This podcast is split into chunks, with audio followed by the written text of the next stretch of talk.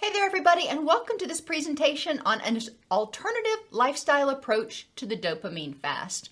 I'm your host, Dr. Dawn-Elise Snipes. There's been a lot of talk about the dopamine fast over the past few months, and it has become sort of a fad, if you will. And so I want to talk a little bit about what that is, what dopamine is, and a potential alternative, more lifestyle centric approach to the dopamine fast. So in this video, we're going to talk about the function of, of dopamine. We're going to overview the dopamine system. We'll explore the concept of tolerance and withdrawal, identify the main principles of the dopamine fast, highlight some potential dangers of the dopamine fast, and then explore a dopamine fast alternative. Does the dopamine fast actually reduce dopamine? No. Dopamine fasting is a catchy title that some very enterprising publisher came up with for a book that explores principles for reducing compulsive and addictive behaviors and enhancing mindful awareness and mindful behaviors. The dopamine fast focuses on eliminating or greatly reducing problematic pleasurable behaviors. And that's one of the things that seems to be very strongly emphasized in the dop- uh, dopamine fast. Additionally, the dopamine fast can be done intermittently, a certain number of hours per day, like one or two hours or four hours a night, or a certain number of days per week. For example, the two weekend days or a certain number of weekends per month. But what does dopamine actually do? Dopamine is so much more than our quote pleasure chemical. In reality, dopamine is actually not a pleasure chemical. It's a motivation chemical and it prompts the release of other neurochemicals like endorphins that help us feel pleasure. Dopamine is involved in our movement. People with Parkinson's disease and restless leg syndrome have a dysfunctional dopamine system.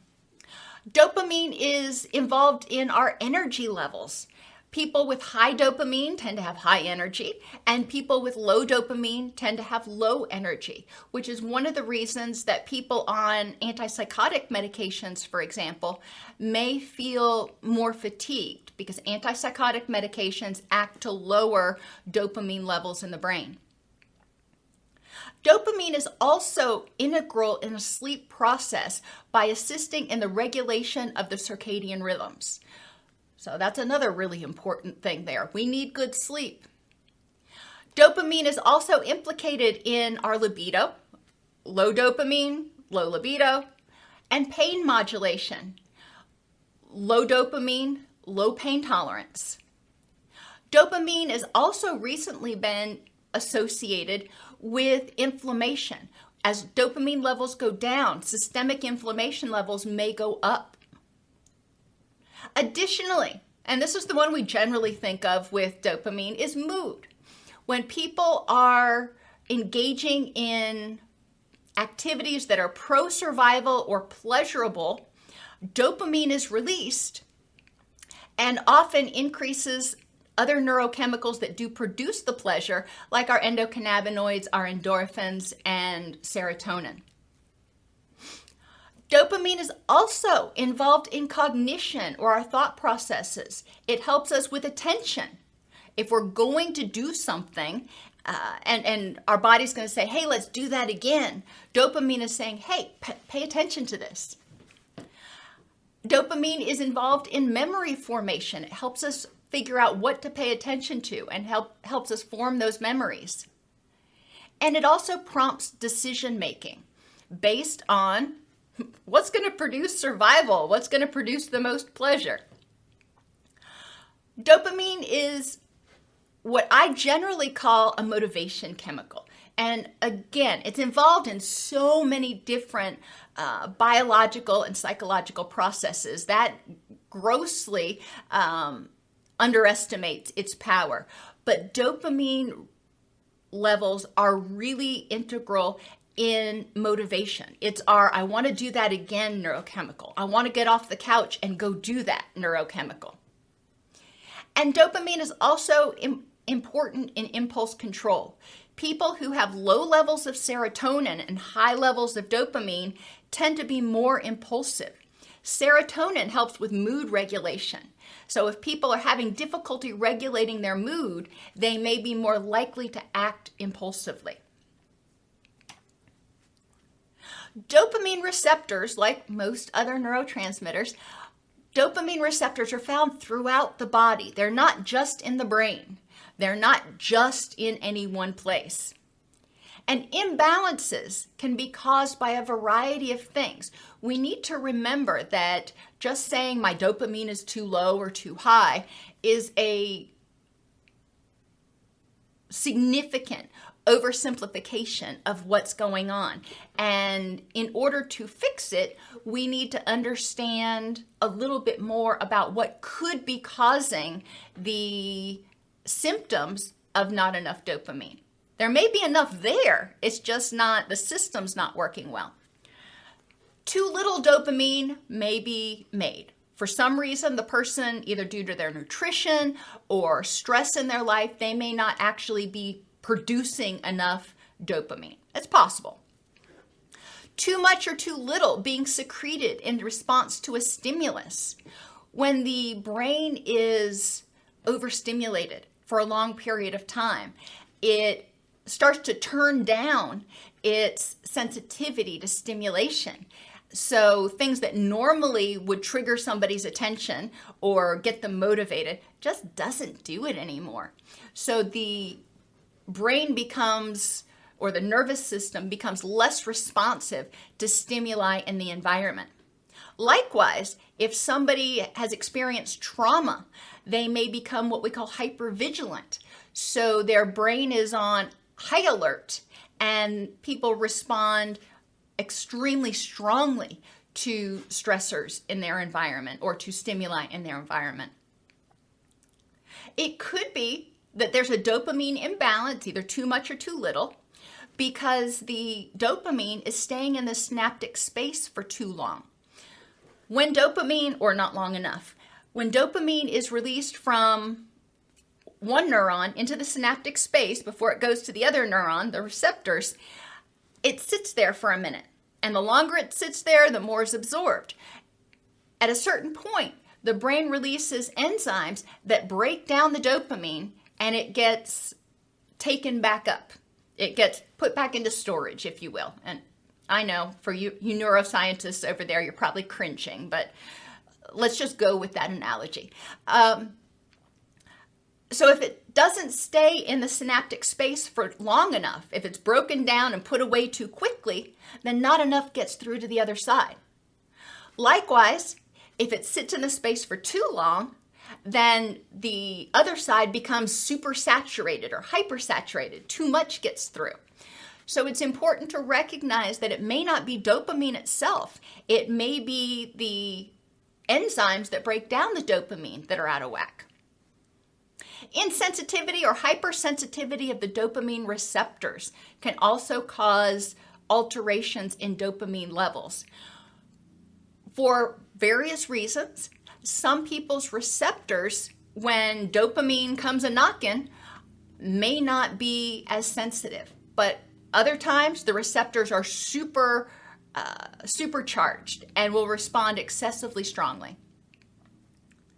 during addiction, especially, uh, or anything that causes excessive stress and a neurotoxic environment in the brain, it's possible that dopamine receptors actually get eliminated and new n- neurons, neurogenesis, the new neurons that are formed, kind of shrivel.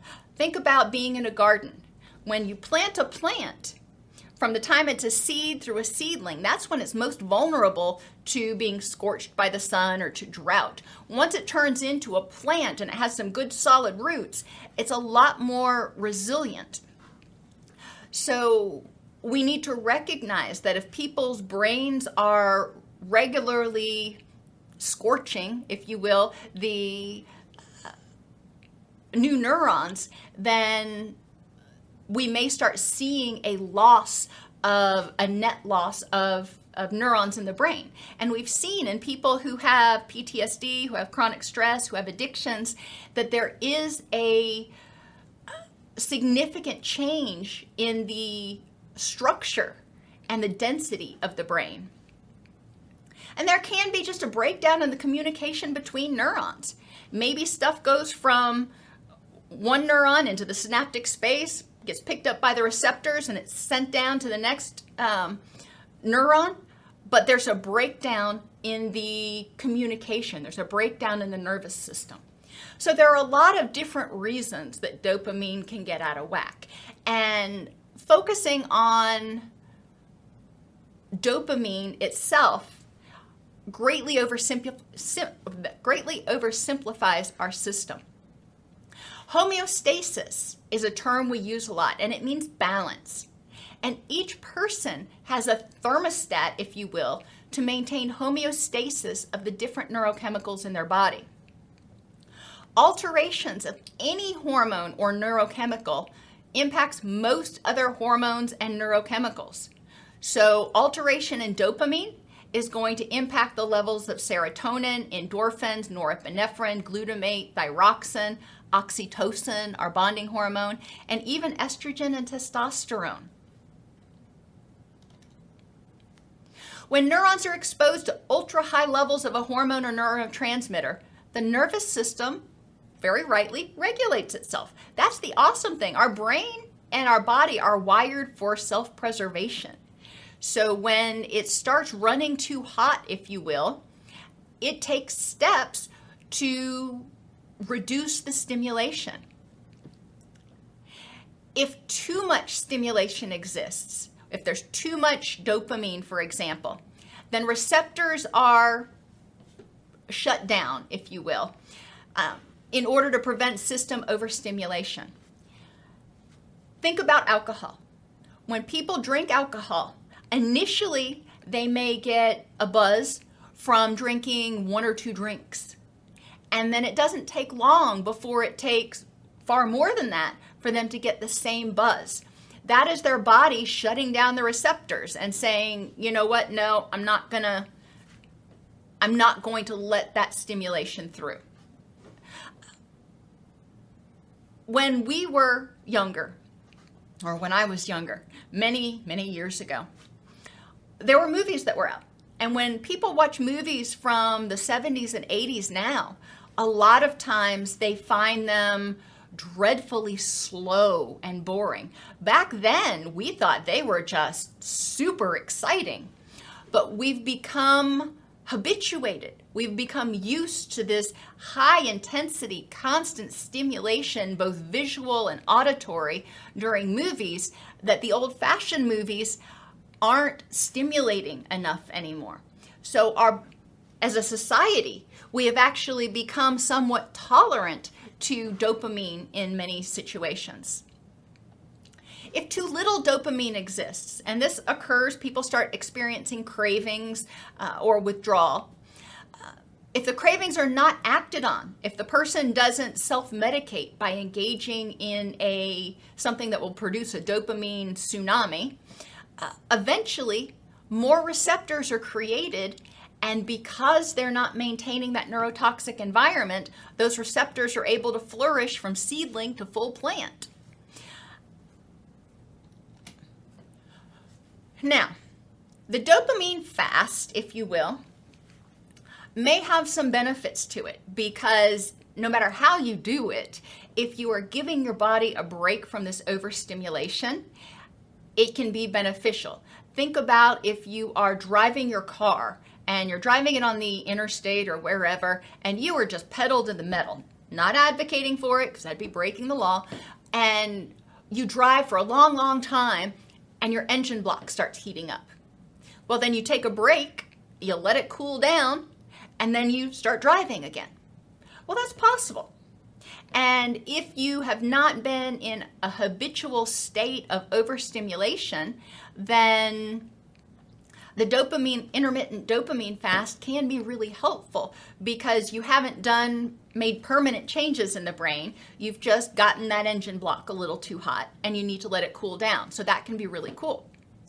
Unfortunately And like everything, there is no one size fits all treatment or intervention that works for everyone.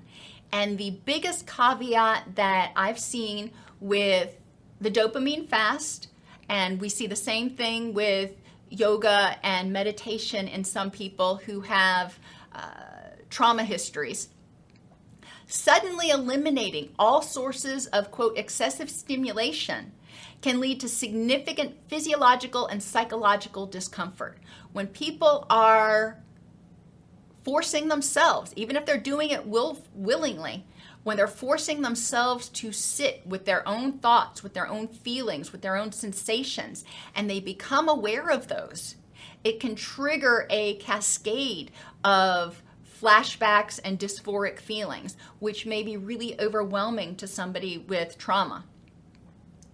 Reduced levels of dopamine stimulation uh, may also trigger them to want to self medicate because uh, they've seen that if when dopamine levels are reduced, when dopamine levels go lower, that PTSD symptoms may increase. And they, they've seen this some too in people who take um, antipsychotic medications and have PTSD. They've noticed that if dopamine levels get too low, PTSD symptoms may come back.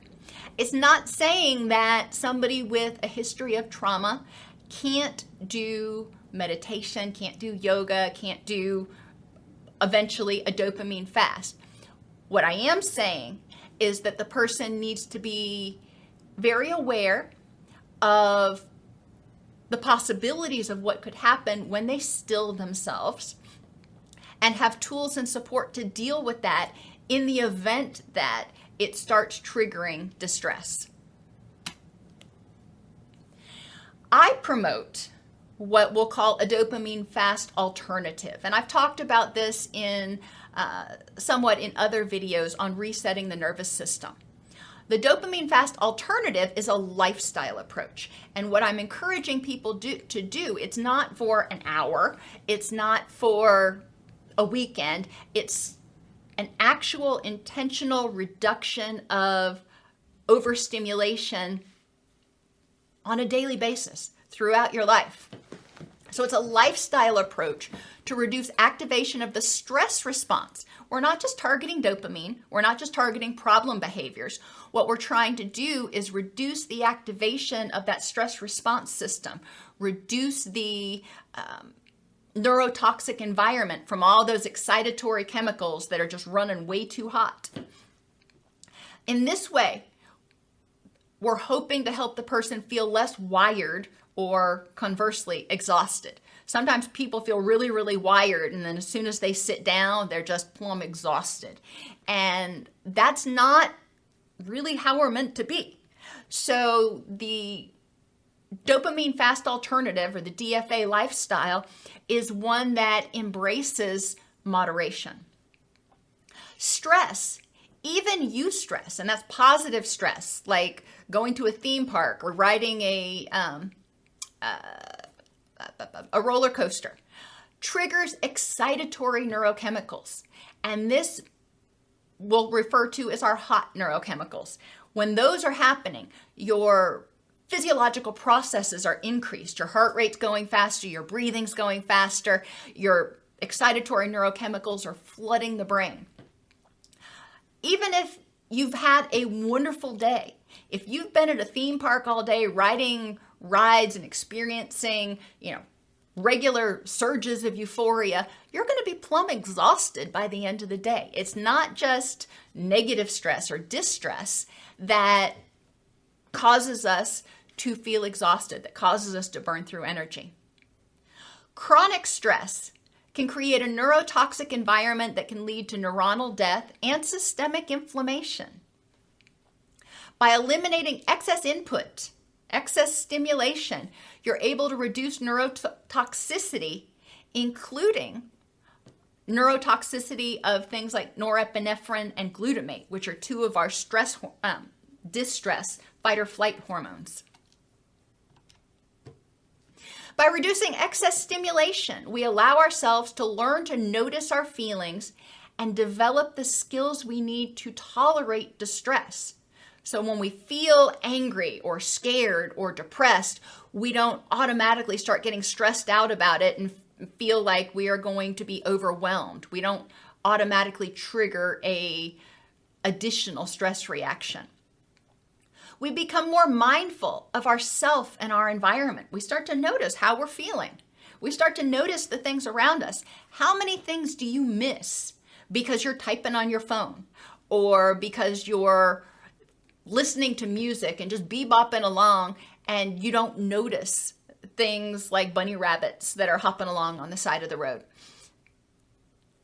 By reducing excess stimulation, we also encourage ourselves to find other sources of dopamine and simple pleasures. Now, those simple pleasures may not produce the same intensity of a rush that addictive behaviors do, that um, adrenaline type activities do, that drugs do, uh, but it's going to help us recognize, it's going to help us feel content without feeling overstimulated. So these simple pleasures can be anything, whatever it is that makes you smile. And a lot of times when we are overstimulated, we are so focused on, you know, all being bombarded by everything, we miss a lot of the good stuff. We miss a lot of the rainbows and the bunny rabbits and the, you know, pretty flowers. And by reducing excess stimulation, we allow ourselves to become better able to identify and address the underlying causes of compulsive or impulsive behaviors. A lot of times we engage in these compulsive behaviors or addictive behaviors in order to escape or avoid either physical or emotional distress. As soon as we're not engaging in those behaviors, we notice the distress and we're given the opportunity to figure out okay, well, instead of just avoiding it, you know, sweeping it under the rug, what can I do to actually deal with it?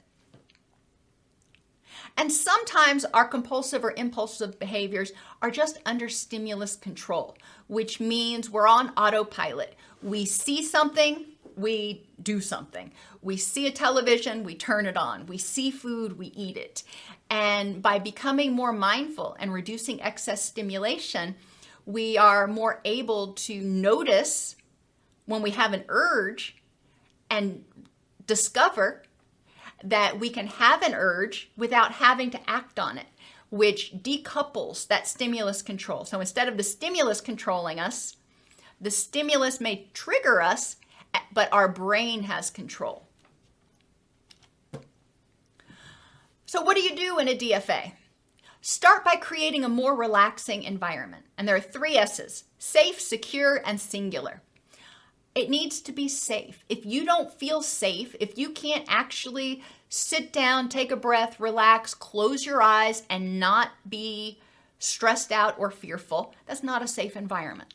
So, what can you do to create a safe environment? What can you do to create an environment in which you feel secure, in which you feel loved?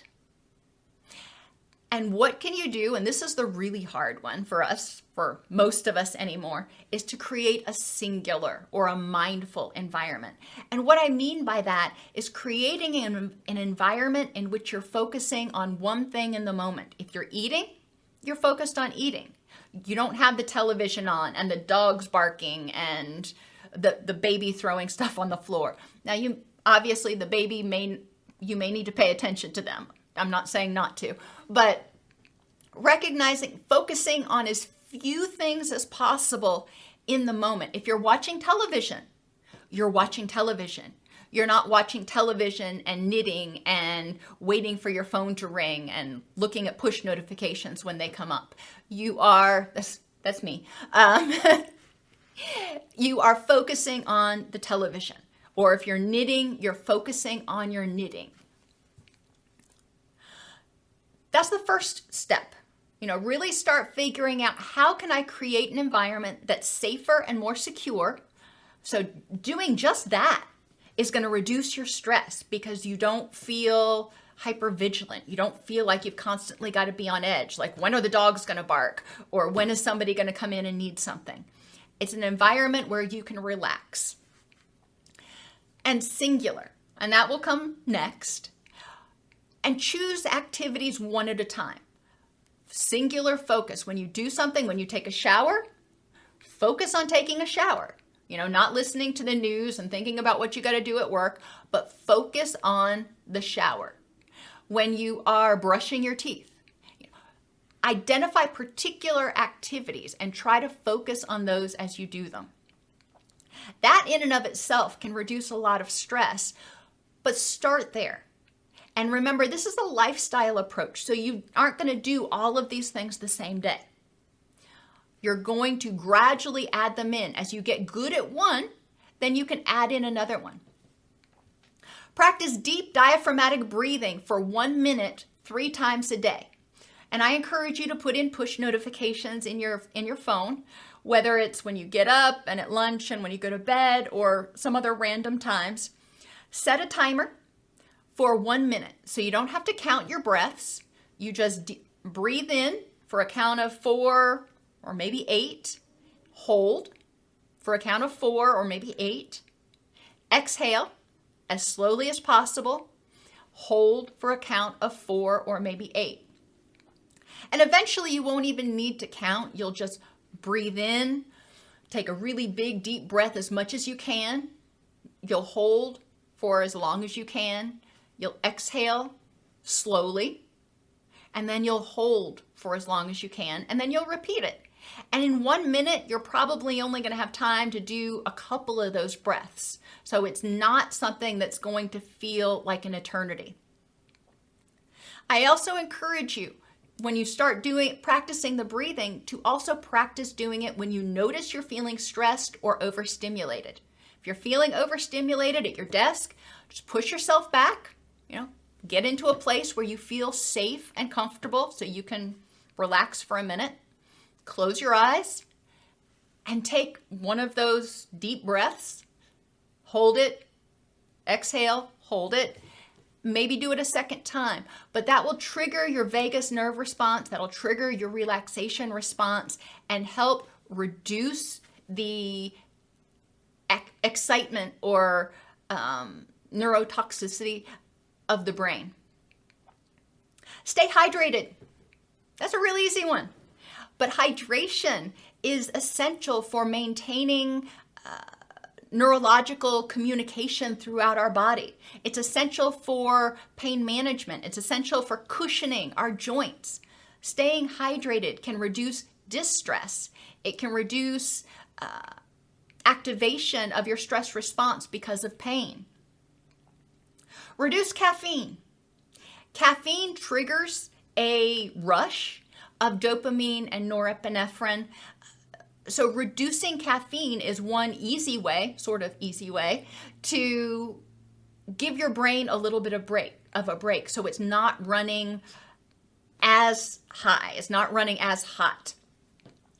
Reducing caffeine from most people, it's suggested that you do it gradually. Reducing by maybe a tenth every week. So it'll take 10 weeks to get down to full decaf but that will pre- prevent a lot of your headaches and irritability that may come along with reducing caffeine. Find activities that help you relax and take regular stimulation breaks. I encourage you to do this throughout the day. And I'll do it at, our office. When I start feeling overstimulated, I will go out and I will just take a walk around the office complex. Now, it's not a park, but it's nice. Where I used to work at, we actually did have a park right behind the uh, center that I worked at, and we could go out and just walk around the uh, walk around the building, and it was very nature like and very relaxing. One lap around, I didn't hear um, over. Um, overhead pages. I didn't hear phones ringing. There was no chance of having email alerts come up or anything. I was just out in nature for a few minutes. And they've actually shown that some of the terpenes, some of the things that we smell when we're in a natural environment, can reduce blood pressure and reduce our stress levels. Engage in only mild exercise if you're feeling run down or unmotivated. And I have two asterisks by this because some people, this will cause them even more stress. Obviously, you need to choose interventions that work for you. But moderate to intense exercise increases cortisol and some of your stress hormones, at least briefly. Mild exercise actually reduces cortisol and stress hormone levels. Define your rich and meaningful life and use your energy with purpose. I've talked about this in other videos. Identify who's important in your life. What are those relationships like? What do you do? How do you spend your energy to nurture those relationships?